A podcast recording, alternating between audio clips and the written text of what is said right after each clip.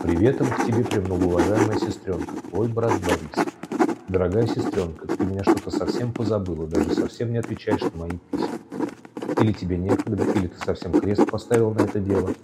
Ну, конечно, оговаривать я тебя не буду. Короче говоря, я неоднократно пишу тебе письма, но, как видно, толку от этого нет. Вот что, дорогая, пишу тебе сказать, что я пока жив и здоров. Шесть месяцев прошло с тех пор, как я был отозван с фронта в одно из управлений генерального штаба. Душа рвется снова на фронт. Писал несколько рапортов, и каждый раз отказ. А вчера начальник вызвал к себе, слегка пожурил. Потом он вдруг задумался, побарабанил по столу пальцами, и я стоял, ожидая решения. Вот что, в районе Кубинки сосредоточился уральский добровольческий танковый корпус, который скоро выйдет на фронт. У меня ёкнуло сердце. Ну, думаю, на фронт справится. Но генерал, сделав паузу, сказал, завтра поедете в корпус, прочтете для офицеров лекцию о танковых войсках гитлеровской армии, а рапорты свои забудете. Вы слушаете подкаст «Танковый корпус. Черные ножи».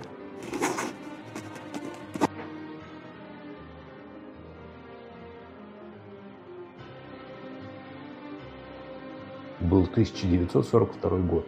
На полях сражений шла Сталинградская битва, а в рабочих коллективах Свердловских танкостроительных заводов родилось предложение сделать подарок фронту. Создать свое уральское танковое соединение. По инициативе танкостроителей в газете «Уральский рабочий» в январе 43-го была опубликована статья «Танковый корпус сверх плана». Танкостроители Урала обязались перевыполнять производственные планы по выпуску военной продукции, работать безвозмездно и регулярно отчислять часть заработка на оснащение корпуса боевыми машинами, оружием, обмундированием. Патриотический почин свердловчан подхватили Челябинская и Молдовская области. На имя председателя Государственного комитета обороны было направлено письмо в котором говорилось, выражая благородные патриотические желания уральцев, мы просим вас, товарищ Сталин, разрешить нам сформировать особый добровольческий уральский танковый корпус вашего имени в честь ознаменования 25-й годовщины Красной Армии. 24 февраля 43 года из Москвы пришла ответная телеграмма. Ваше предложение о формировании особого добровольческого уральского танкового корпуса одобряется и приветствуется. Дано распоряжение ГАПТу оказать вам помощь подборе комсостава Иосиф Сталин.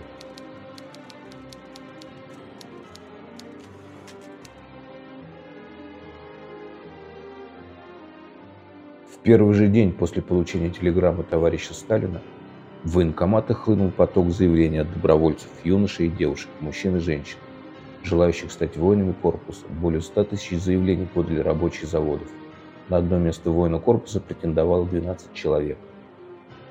Были созданы комиссии на предприятиях и в военкоматах. Они отбирали физически крепких, здоровых людей, умеющих управлять техникой и тех, чьи специальности применимы в танковых войсках. Зачислили 9660 человек. Тех, кто честно трудился, пользовался заслуженным авторитетом с условием найденной замены на производство. Однако подбор кадров еще не означал создание танкового корпуса.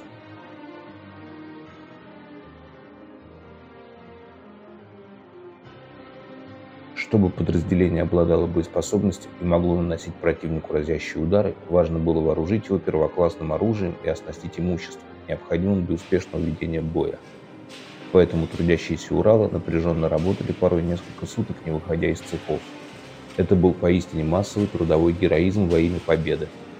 Огромный вклад в общее дело разгрома врага в том числе и в процессе формирования Уральского добровольческого танкового корпуса, внесли комсомольско-молодежные фронтовые бригады, родившиеся на Уралмашзаводе в конце 1941 года. Одновременно по всему Уралу продолжался добровольный сбор средств в фонд создания корпуса. Собрали свыше 70 миллионов рублей. На эти деньги были выкуплены у государства боевая техника, вооружение и обмундирование. Исходя из местных условий и ресурсов областей, соединения и части корпуса формировались в Свердловске, Молотове, Челябинске, Нижнем Тагиле, Алапаевске, Дегтярске, Троицке, Миасе, Златоусте, Кусе и Кыштыме. 30-й танковый корпус был сформирован за удивительно короткий срок. Таким образом, на создание столь масштабной единицы в составе армии, как корпус, государство не потратило ни рубля – Вся боевая техника, вооружение было подготовлено либо своими силами, либо было выкуплено за счет средств, накопленных рабочими. Уральский танковый корпус стал единственным в своем роде добровольческим подразделением столь масштабного уровня. Позже, по воспоминаниям немецких солдат, можно будет смело заключить о том, что уральцы проявляли в бою исключительную храбрость, смелость и порой безрассудство. Кое заставляло немцев бояться боевых столкновений с уральскими танкистами.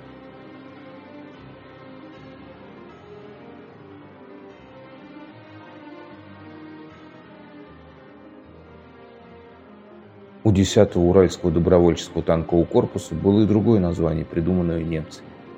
Звучало оно так – Шварцмессер Панцердивизион, или в переводе на русский «Дивизия черных ножей». Все потому, что танкисты корпуса от рядового до командира владели черными ножами. Черный нож – Черный нож – народное название армейского ножа образца 41 года, выпускавшегося Златоустовским инструментальным комбинатом в годы Великой Отечественной войны.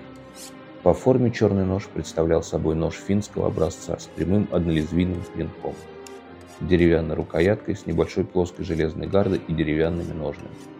Рукояти ножны покрывались черным лаком, а железная арматура клинка и гарда воронились.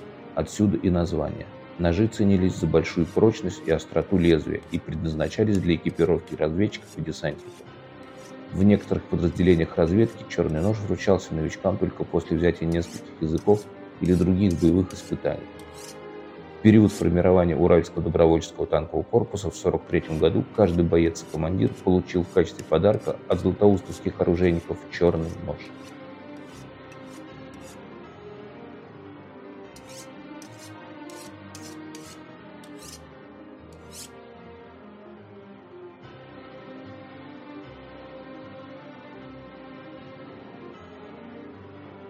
На Курской дуге Уральский корпус, вошедший в состав 4-й танковой армии, получил боевое крещение. В боях советские танкисты проявили невероятную стойкость и беспримерную храбрость. Соединению было присвоено подчеркное звание гвардейского корпуса. Его боевой путь от Орла до Праги составил свыше 5000 километров. С боями наши танкисты прошли 2000 километров. Они освобождали Украину, шли по Польше – Самое интересное, что в советских вооруженных силах нет ни одного воинского подразделения, которое бы имело столько наград – 54 ордена.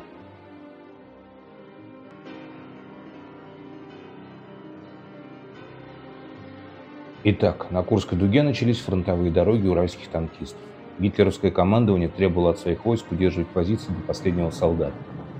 Прошедшие недавно дожди создали дополнительные трудности, а враги наполнились водой, реки вышли из берегов. Дорог с твердым покрытием в полосе наступления корпуса не было, а грунтовые превратились в сплошное месиво. Все это препятствовало стремительному продвижению вперед, да и боевого опыта ни 30-й танковый корпус, ни только что созданная 4-я танковая армия еще не имели. В силу перечисленных причин танковые бригады первого эшелона не смогли сходу форсировать реку Орс. Рано утром, 27 июля, батальон автоматчиков Свердловской танковой бригады первыми переправился на противоположный берег, захватил плацдарм но под напором превосходящих сил противника вынужден был отступить.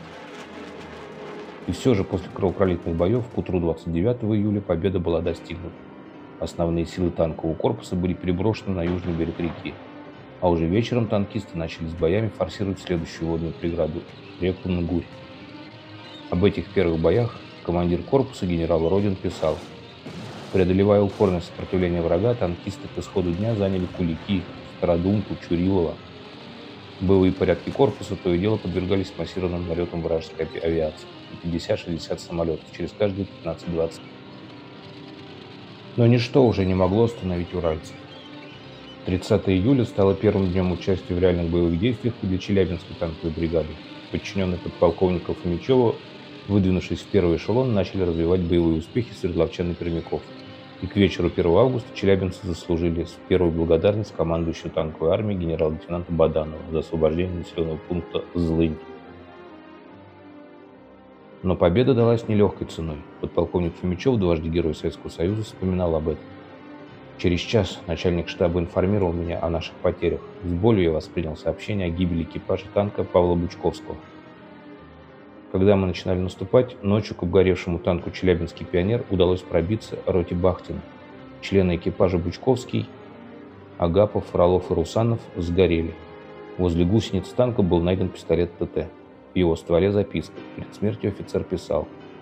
«Жаль, что так рано приходится расставаться с жизнью. Повоевали немного, но успели убить более сотни гитлеровцев. Отомстите за нас, друзья. Прощайте.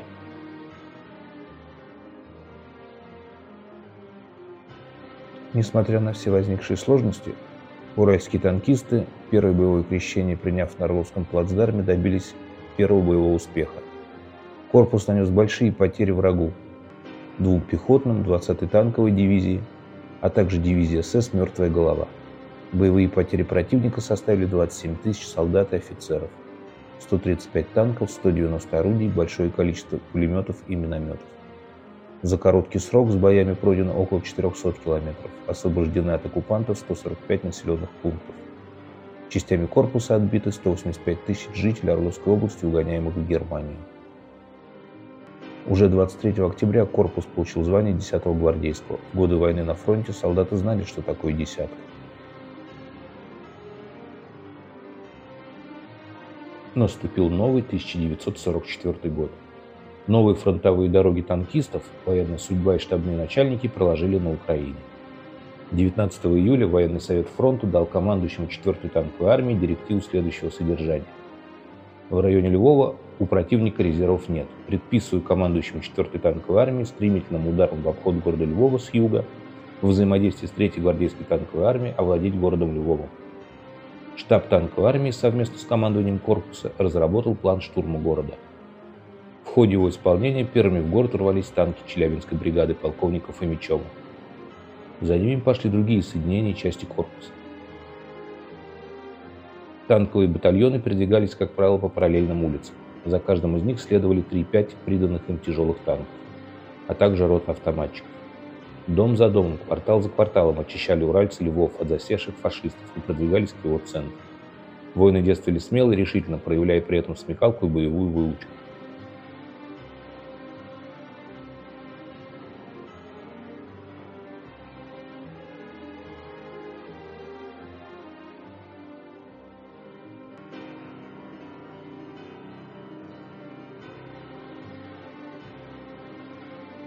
Так, ворвавшиеся первыми в город разведчики Челябинской бригады, командир взвода лейтенант Потапов и командир танка младший лейтенант Кулешов на одном из городских перекрестков попали под огонь пушек противника.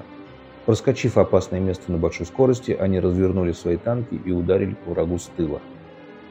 Несколько точных выстрелов, и артиллерия фашистов замолкла. А это значило, что жизни тех танкистов, которые пойдут вслед за разведчиками на этом перекрестке, ничто не угрожает. Около двух суток самостоятельно воевали танкисты Потапова и Кулешова в тылу врага. А когда боевые машины были подбиты, их экипажи продолжили наступать в рядах пехоты. Оба офицера были удостоены звания Героя Советского Союза. Водружение знамени над Львовом – заслуга экипажа танка Т-34 гвардии из Челябинской танковой бригады. Командир бригады, полковник Фомичев, не случайно именно этому экипажу поставил задачу прорваться к центру города и водрузить над ратушей символ победы знамя. Стрелок родился старшина Александр Марченко хорошо знал город. Он и указывал дорогу, а потом лично пробивался по этажам ратуши и устанавливал красный флаг. К сожалению, выйдя из здания ратуши, Марченко попал под плотный огонь противника и погиб. А экипаж гвардии еще шесть дней и ночей вел бои во Львове, Механик-водитель Сурков стал героем Советского Союза. Командир 63-й гвардейской танковой бригады полковник Фомичев за героизм, проявленный при взятии Львова, умелое управление своим соединением, также был удостоен этой высокой правительственной награды. 10-му танковому корпусу было присвоено почетное наименование «Львовский».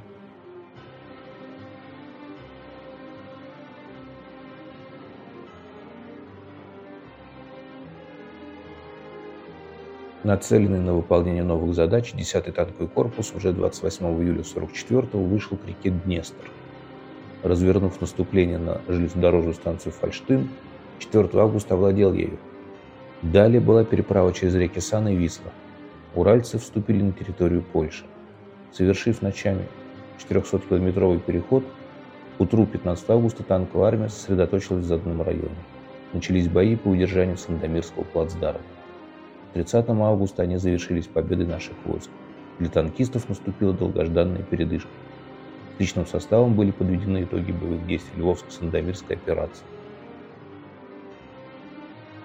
С осени по декабрь были учения с боевой стрельбой. Далее в наступательных операциях в Европе против нашего корпуса действовала дивизия охраны фюрера. Но уральцы вновь показали свое умение уничтожать лучшие соединения противника. Танкисты отличились при форсировании рек Нейса и Шпрея, уничтожении Катбузской группировки противника и боевых действиях за Потсдам и Берлин. А 9 мая 1945 года корпус первым вошел в Прагу. Надо отметить, что воевать уральцам пришлось немного дольше, чем большинству других воинов на советско-германском фронте. Так заканчивались фронтовые дороги уральских танкистов-добровольцев. Как завершалась их последняя боевая операция. Она была и самая тяжелая, и самая быстротечная. Советские войска вовремя подошли к Праге, вовремя оказали помощь восставшим. Было захвачено большое количество военной техники и военнопленных.